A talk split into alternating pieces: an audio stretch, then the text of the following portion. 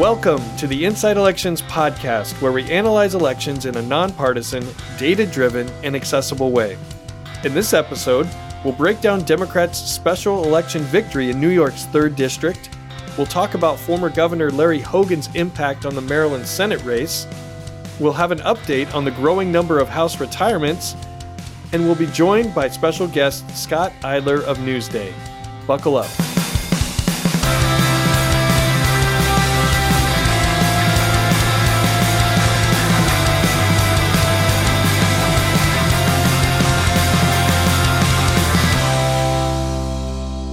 Hello, I'm Nathan Gonzales, editor and publisher of Inside Elections, the go to place for nonpartisan political analysis for more than 40 years. I'm looking forward to spending President's Day in California's 41st district, which is in Riverside County, stretches from Corona uh, all the way out to Palm Springs and Palm Desert.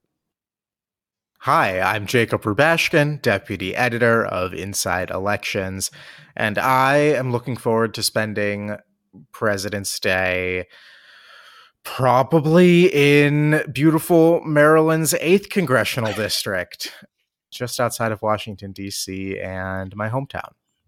It, it sounds exciting. It sounds very similar to Palm Springs. Uh, oh, but, oh yeah, very much. Well, what what what brings you to California, Nathan? So I'll be out there actually in La Quinta speaking to a group AGP, which is a big agribusiness company. They specialize in soybean processing but uh, they they have their a big meeting, and so they want someone to come out and talk about elections and, and what's going to happen, and that that is heating up. And if if those of you are out there who want someone to come talk about uh, elections with your group in a nonpartisan way, Jacob and I would be happy to go as close as Maryland's eighth district or DC, and as far out as as California. So it's it's fun. It's it's a piece of it that I enjoy, and it should be a good time and I, I would do Hawaii and Alaska too. I don't want to. I don't want to limit myself just to California. There we go. Fair, um, fair. Yeah, yes. yeah. If anyone's out there, just our email addresses are, readily readily available. So.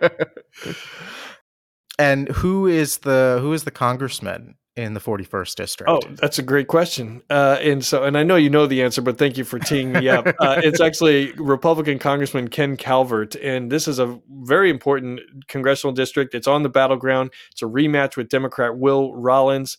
Uh, we have Calvert with the we have it uh, with rated with Calvert with the advantage, but this race is going to get time, money, energy, attention. And it's a type of district that if Democrats are able to win it, and they're probably winning the majority. Uh, it's kind of on that. It's not a bellwether. I don't really believe that any single district is a bellwether, but it, it's important for the fight for the House. Yeah, and I think Democrats nominee there, Will Rollins, I think it's fair to say is probably one of the the the favorites of folks here in DC. He is a former federal prosecutor. He's young. He ran last time and and put together a, a, a decent performance against Calvert in a not so great cycle for California Democrats. And uh, this race has already begun to attract a little bit of TV spending. Both Calvert and Rollins are already on the air. Uh, with six figure buys. And so they don't have primary challenges, either of them. They are fully in general election mode. And you know this will be a hard fought contest over the next eight months. Yeah, if you haven't, if you didn't listen to the, our last episode with Melanie Mason and Politico, we ran through a gazillion California races because March 5th, Super Tuesday, is not just the presidential primaries, but also uh, congressional primaries in key states such as California. So I would encourage you to go back if California interests you. Before we talk about New York in our in our big race and bring in Scott as our guest, let's do a couple of headlines. Jacob, what should folks make sure not miss? The Senate battlefield received a pretty significant shakeup last Friday. Former Maryland Governor Larry Hogan, a Republican, surprised pretty much everyone in the state by announcing that he would run for Senate. This is something that he had previously said he would not do. He had been teasing a presidential run, either first as a Republican and then as an independent or no labels candidate but ultimately it looks like decided to run for Senate, filed to run in that race just nine hours before the filing deadline. Doesn't look like there will be a significant primary challenger to him. Look, this gives Republicans an opportunity in a state that otherwise they have no business being competitive in. Maryland is one of the most Democratic states in the country. And uh, up until this point, the expectation was either Congressman David Trone or Prince George's County Executive Angela Alsobrooks, who were in the Democratic primary. One of the two would be the next senator they're still the favorites, but Hogan makes this a real race. He left office incredibly popular, not just among Republicans, but independents and Democrats. Democrats may have to spend some money here. Uh, it adds a new dimension to the battlefield. It's just another place where Democrats are on the defense in, in an already tough cycle. And from a specific in a specific way with our race rating. We changed it from solid Democratic because of the dynamic that you just laid out, Jacob, in the, in the primary in Maryland being a Democratic state. We moved it to likely Democratic. So that is one step closer for Republicans, but it's not all the way to toss up. And this is a good way to explain that our ratings are a mix of where a race stands today and where we think it's going to end up. Because if the election were held today, Larry Hogan might win in part because of that residual name ID and goodwill and the divide currently in the Democratic Party. But once we get past the Democratic uh, primary, there'll be consolidation. Voters who voted for Larry Hogan in the past, including Democrats who voted for Larry Hogan in the past, we believe are going to think differently about him when control of the Senate is on the line. I think they they were fine with having a Republican governor who didn't really have a lot of power because of the Democrats in the state legislature, but putting Mitch McConnell or putting Republicans in control of the US Senate potentially with President Trump in the White House, that's going to be a bridge too far for some Democrats who have supported and liked Hogan in the past. So that's why we didn't move it any further any further than than what we did. Two more House members announced they would not be seeking reelection. Republican Mike Gallagher of Wisconsin's 8th District and Republican and also Willamette Valley native uh, Cathy McMorris Rodgers of Washington's 5th District. Their districts should stay in Republican hands in this type of election cycle, but their exits are notable in part because of their age. Uh, Gallagher is 39 years old. Cathy McMorris Rodgers is 54 years old. And they are considered if if Washington was a great place to be and Congress was a great place to serve, I think you would have them. They would be sticking around. They would see a potential future for themselves, but they're deciding that there are better things that they could be doing with their time. And they are also regarded as serious and thoughtful legislators who are trying to get things done. And we will see who replaces them and if they are replaced by more i won't even say conservative republicans but more uh, provocative republicans who are less concerned about getting things done and more concerned about either getting attention or just kind of throwing a wrench into things so their exits are i think their exits are notable yeah both uh, either currently or, or one time considered rising stars gallagher of course Republicans really tried to get him into the Senate uh, this cycle to run against Tammy Baldwin. Not only did he pass on that, but now he's passing on running for reelection. Cathy McMorris Rodgers, at one point, the highest ranking woman in the Republican caucus uh, in the House of Representatives, viewed as a potential future speaker, you know, was tapped to give the response to one of Barack Obama's State of the Union addresses, which is typically something that that is done by an up and comer in the party, and uh, took a step back in favor of all people Liz Cheney uh, after the 2018 elections. And and while she did remain, you know, a, a, an integral member of the party, had a powerful chairmanship uh, on the Energy and Commerce Committee, also out of Congress at at, at uh, a relatively young age. So not not a super promising trend for legislators in the true sense of the word. Before we dive into our big story of the week, I want to introduce our special guest, Scott Eidler of Newsday. Scott, welcome to the podcast. Great to be here. And with all of our guests, we have to ask the important first question What congressional district did you grow up in? I grew up in what is now the third congressional district, the one that had the election last night. Hey, amazing, amazing synergy. Uh, well, what was it like to grow up in the in the third and now have the district be at the focal point of national attention? It's pretty surreal. We're seeing reporters from all over the country go to uh, different events in the district. I mean, I've worked at Newsday for 12 years, very familiar with Long Island politics. Interestingly, a couple of weeks ago, Mazi Pilip, the Republican candidate, Tom Suozzi, the Democratic uh, victor, they were together at the Mid Island Y JCC in Plainview with the, the family of Omer Neutra, who's a hostage taken by Hamas. I went to nursery school there. I worked at the summer camp there. It's just really surreal to to see this get so much national attention. And I think if I've done my homework, you and Jacob also have a connection that's not in the third district, though. Yeah, we both uh, we both are uh, Cornellians, and I believe we both wrote for the Cornell Daily Sun uh, in our time there. That's that's right. That's right. I I did a little bit of writing for them in my senior year. Nice. Well, uh, Cornell and the third district are about uh, four hours away, I think, without traffic. Uh, but let's uh, but let's jump into the. I know how how good, far good is luck. it? Good luck. Uh, I think it's, yeah, it's a on, on, a on a good day. Yeah, if you leave it three well, maybe, in the morning on a on a Sunday. Maybe but, uh, Google Maps last night when I was putting this when I was when I yeah, when I plugged yeah. it in. Uh, but let's let's talk about let's talk about the race. Uh, on Tuesday night, former Democratic Congressman Tom Suozzi defeated Republican Mazi Pilip 54 to 46 in a race that not only narrowed Republicans' legislative majority this year, but got Democrats one step closer to the majority next year. Uh, let's hear a brief clip from Suozzi's victory speech last night. We won this campaign because the people of Queens and Long Island.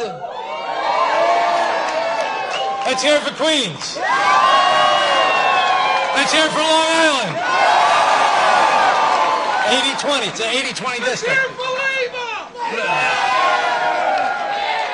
Let's hear it for labor. But the people of Long Island and Queens are sick and tired of the political bickering. They've had it.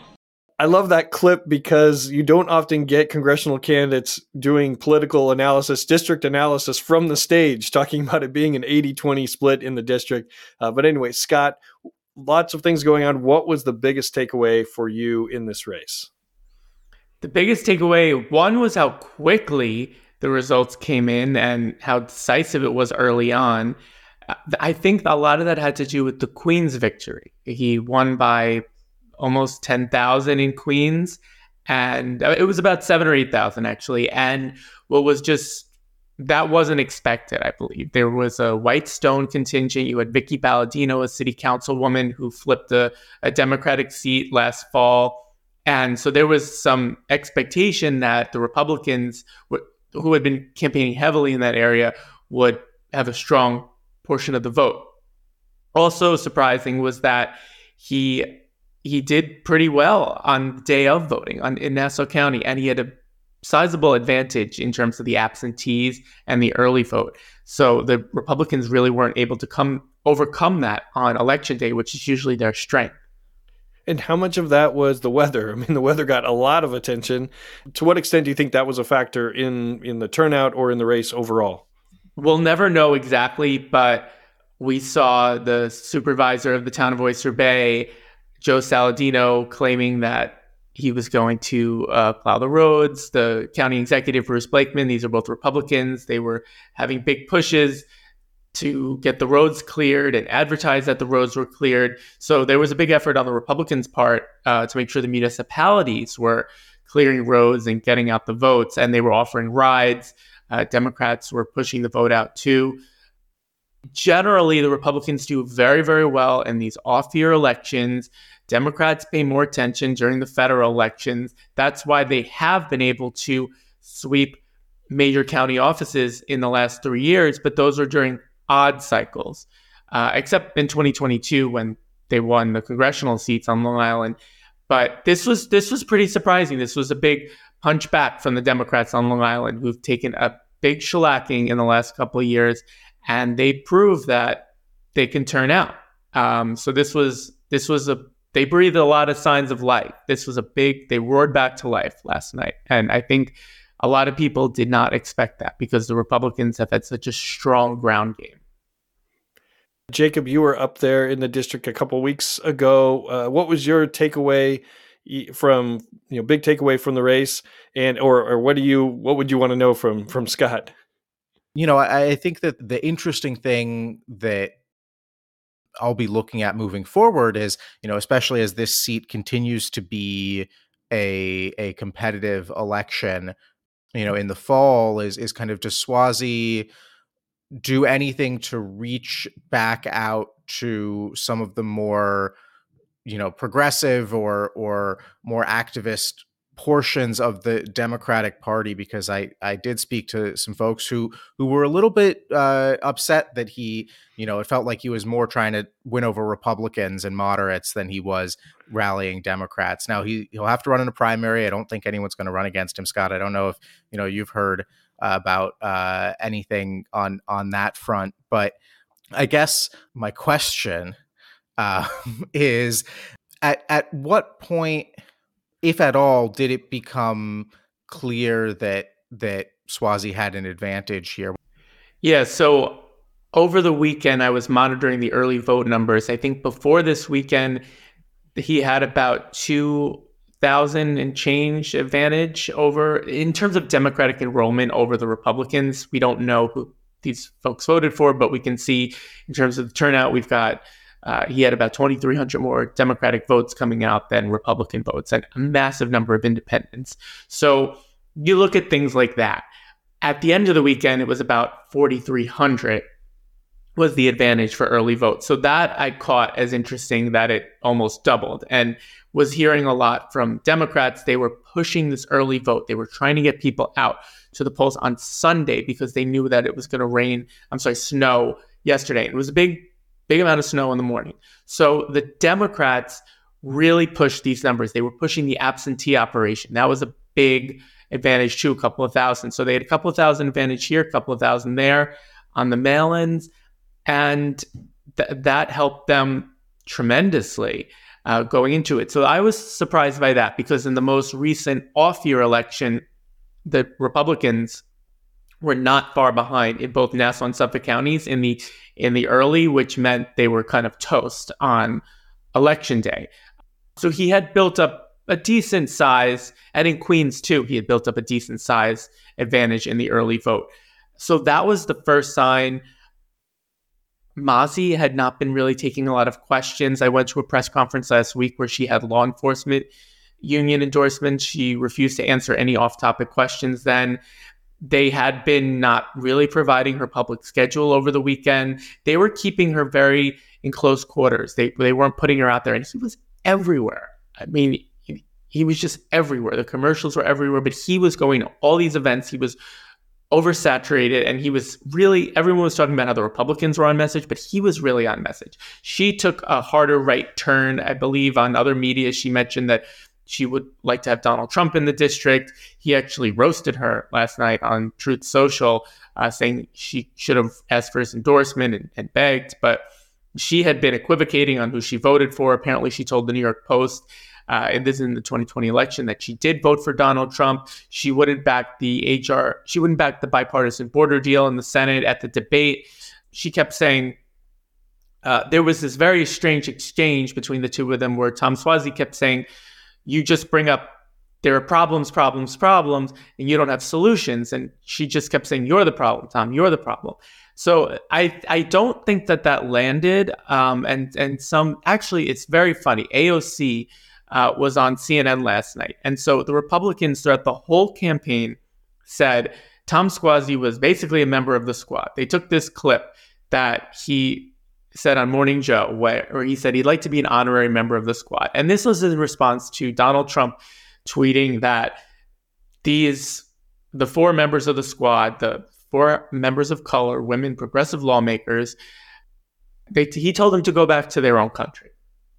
And this was in 2018. It was during the Trump administration, and people obviously were very upset by these racist remarks. And so Tom Suozzi said, Today I'm an honorary member of the squad, meaning, yeah, I barely agree with you, but I'm with you today. So they took this clip and tried to just throw it out there that he was this like, he, this was quote from him, some liberal nut job. That was his quote he told people. And his father was an Italian immigrant. He took offense to it.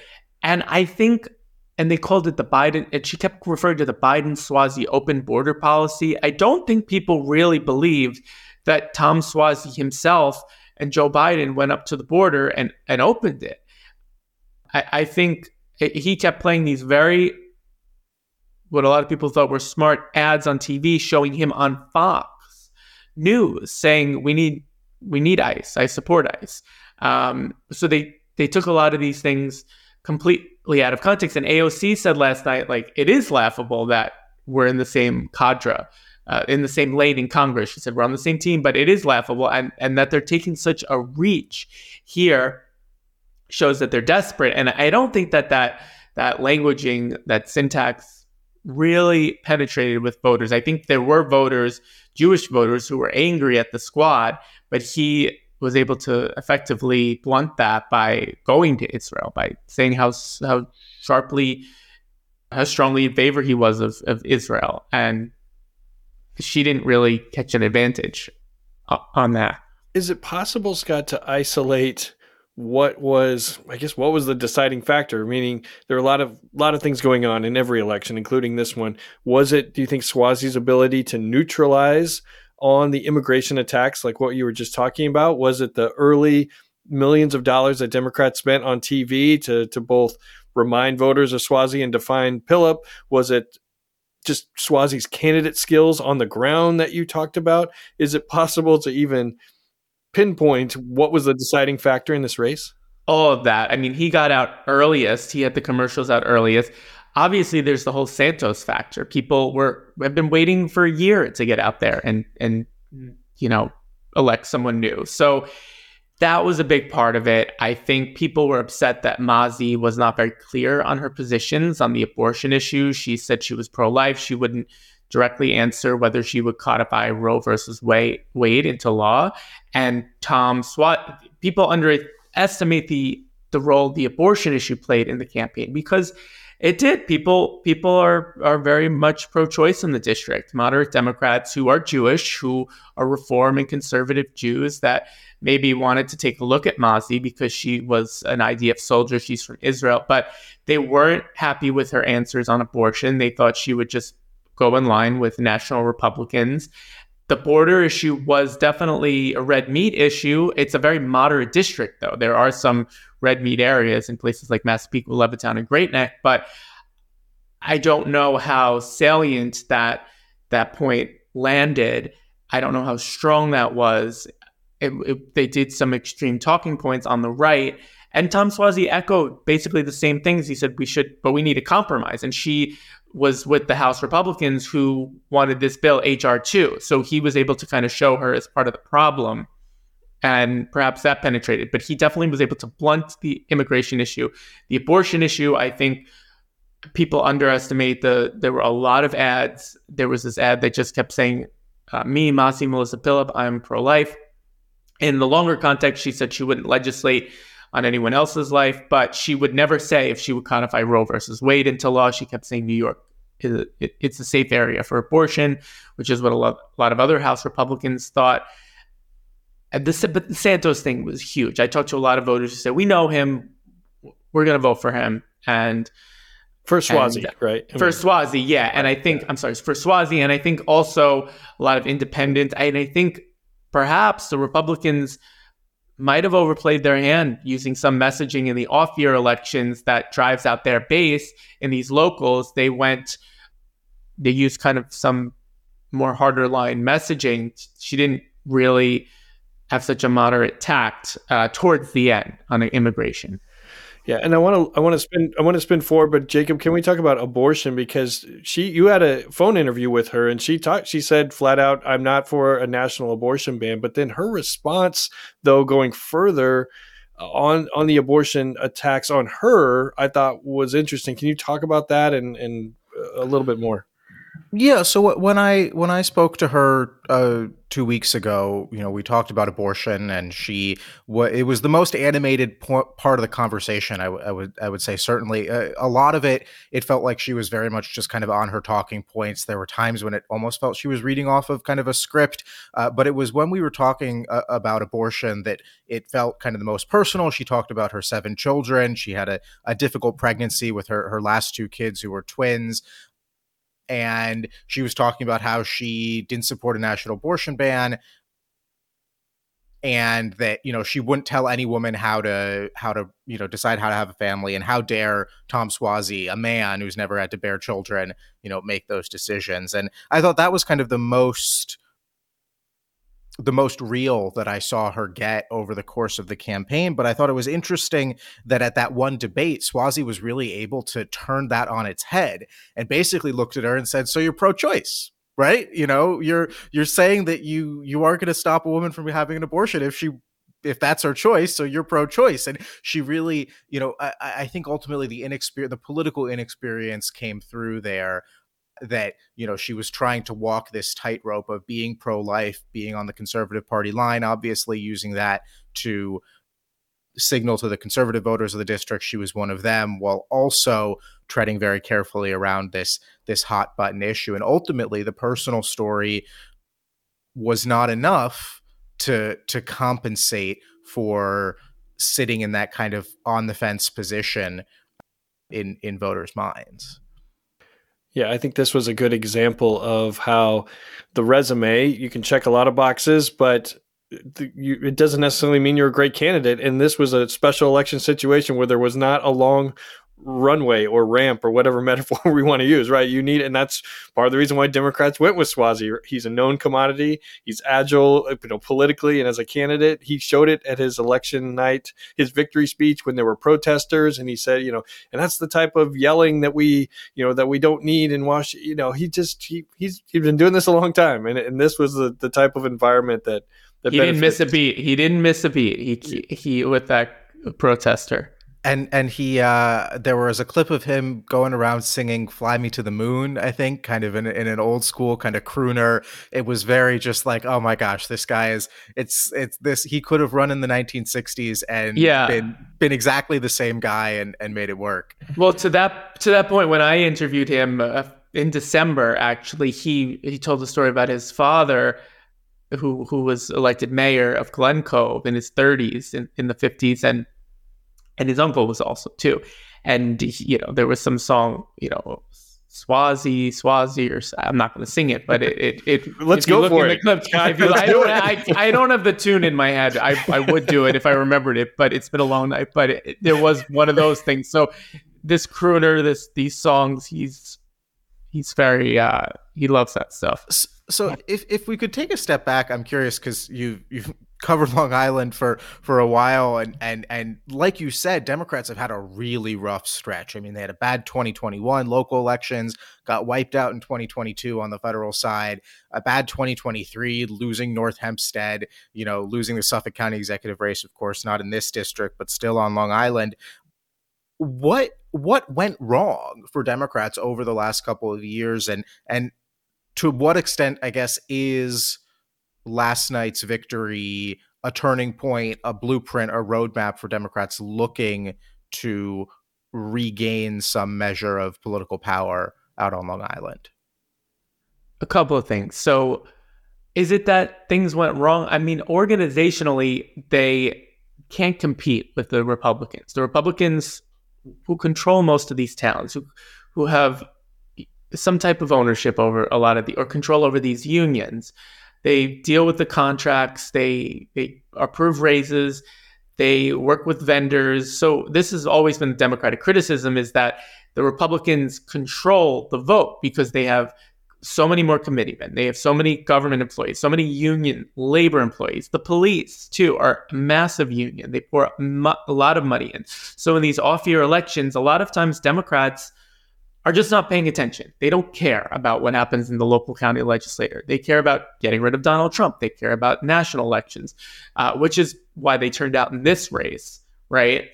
But in these local elections, the Republicans have been able to capitalize on their their ability to turn out the vote more so than Democrats and and win. And so that's led to this impression.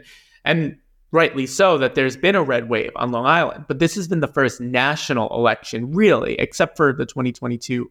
Well, the 2022 midterms were a wipeout for Democrats. I mean, Tom, Chuck Schumer, Tom DiNapoli, Hochul, they all lost Nassau County. Tish James, either, either even or lost. So that was a terrible year. uh, on Long Island. But this is a big test. Are Democrats waking up? Are they going to try to come back? I, I think they're always going to struggle in these off year elections. That's why the governor just signed a bill moving the off year elections in Nassau to the even years, which the Republicans protested mightily. But but that's going to be towards the end of the decade when those will take effect. Uh, it'll it'll be four or five years down the line, but that's going to be something to watch. This district is different than the one Suozzi ran in in 2020 and the couple years before that. It was redistricted. They threw in these pretty red meat areas, Levittown, Massapequa, and uh, Robert Zimmerman, who was the candidate in 2022, the Democrat, was was was raising the alarm about how difficult of a district it is. It was a very Democratic seat for a long time. Uh, Steve Israel, the former chair of the DCCC, had run it for a very long time, and he was it was held by moderate Democrats for for ages. So uh, Tom did not take that for granted. He had a, a pretty aggressive game plan for for flipping a lot of these red areas, and he he he ran like a tactician as well. So, Scott, final question on this. What this is the type of district that Democrats have to hold now in order to have any chance of winning the majority overall. So, what are Suozzi's reelection chances? So the state legislature or the state redistricting committee are going to, uh, it's possibly tomorrow, are going to come out with proposal for new lines, and and tomorrow I'm talking about Thursday, the 15th. So that could be they're gonna they're gonna be new lines for this district. So whoever the Suozzi and all the other members of Congress are going to have to run uh, because of that whole quirk last year. The or two years ago, the Court of Appeals knocked down Democrats that they gerrymandered it. So uh, a special master drew these lines. No one was happy about it. And now the state gets another shot at drawing them. So I think they'll be more favorable to any Democratic candidate for sure. So that would bolster Suozzi's chances. But I, the the calculus on both sides was an incumbent is going to have a better chance of winning in the fall, and that's why you saw twenty million dollars being sent spent in this district. So the question is, is Mazi Pilip gonna run in a rematch? Or are they gonna go with someone else? Or the Republicans not gonna wanna spend so much in this district? And because the local Republicans sometimes they put they they sometimes don't really care about the congressional races. There's not a lot of patronage to be had with winning the seats, and uh, they don't want to invest their own money. They'd rather invest it in the state and local races, and the the national committees don't always pony up. In this case, the national Democrats, Hakeem Jeffries, DCCC, they put a lot more money in than House Republicans did, and I think if you can contribute, if you can attribute success to any organizational structure, it would be the federal. I, I think the Nassau Republican, Nassau Democrats probably helped, but they, they were benefiting from a federal infrastructure. Well, thank you, Scott, for joining us. Thank you for being on the ground for your entire life, basically, just for this one moment, for this podcast.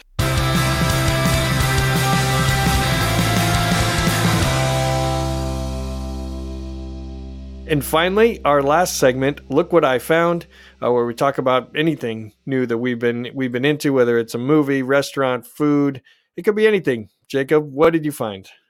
So I am a regular at the Dupont Circle Farmers Market. And right next to the Dupont Circle Farmers Market on Sunday mornings, there is a little flea market on Q Street.